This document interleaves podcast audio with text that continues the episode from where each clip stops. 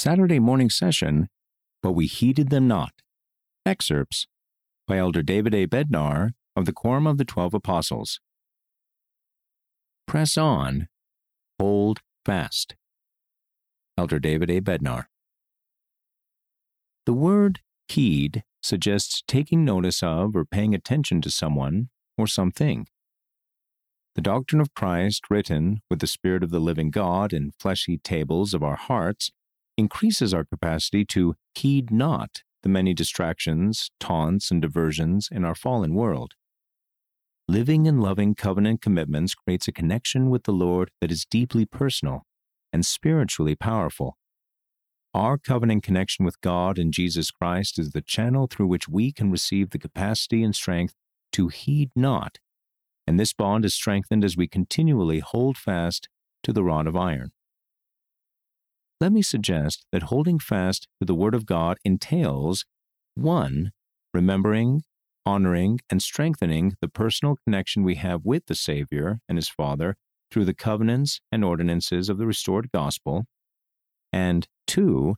Prayerfully, earnestly, and consistently using the Holy Scriptures and the teachings of living prophets and apostles as sure sources of revealed truth.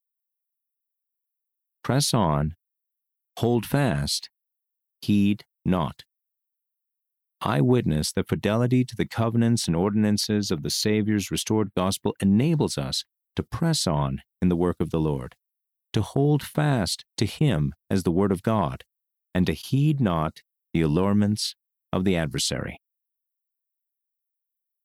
See the full address at conference.churchofjesuschrist.org. Did you know the iron rod mentioned in the Book of Mormon is the Word of God? 1 Nephi chapter 11 verse 25. There are 239 chapters in the Book of Mormon. If you read 2 chapters a day, you can read the whole book in about 4 months. The Book of Mormon has been translated into 112 languages with over 192 million copies printed to date. End of the article, Saturday morning session, but we heeded them not. Excerpts by Elder David A. Bednar of the Quorum of the Twelve Apostles. Read by Casey Wayman.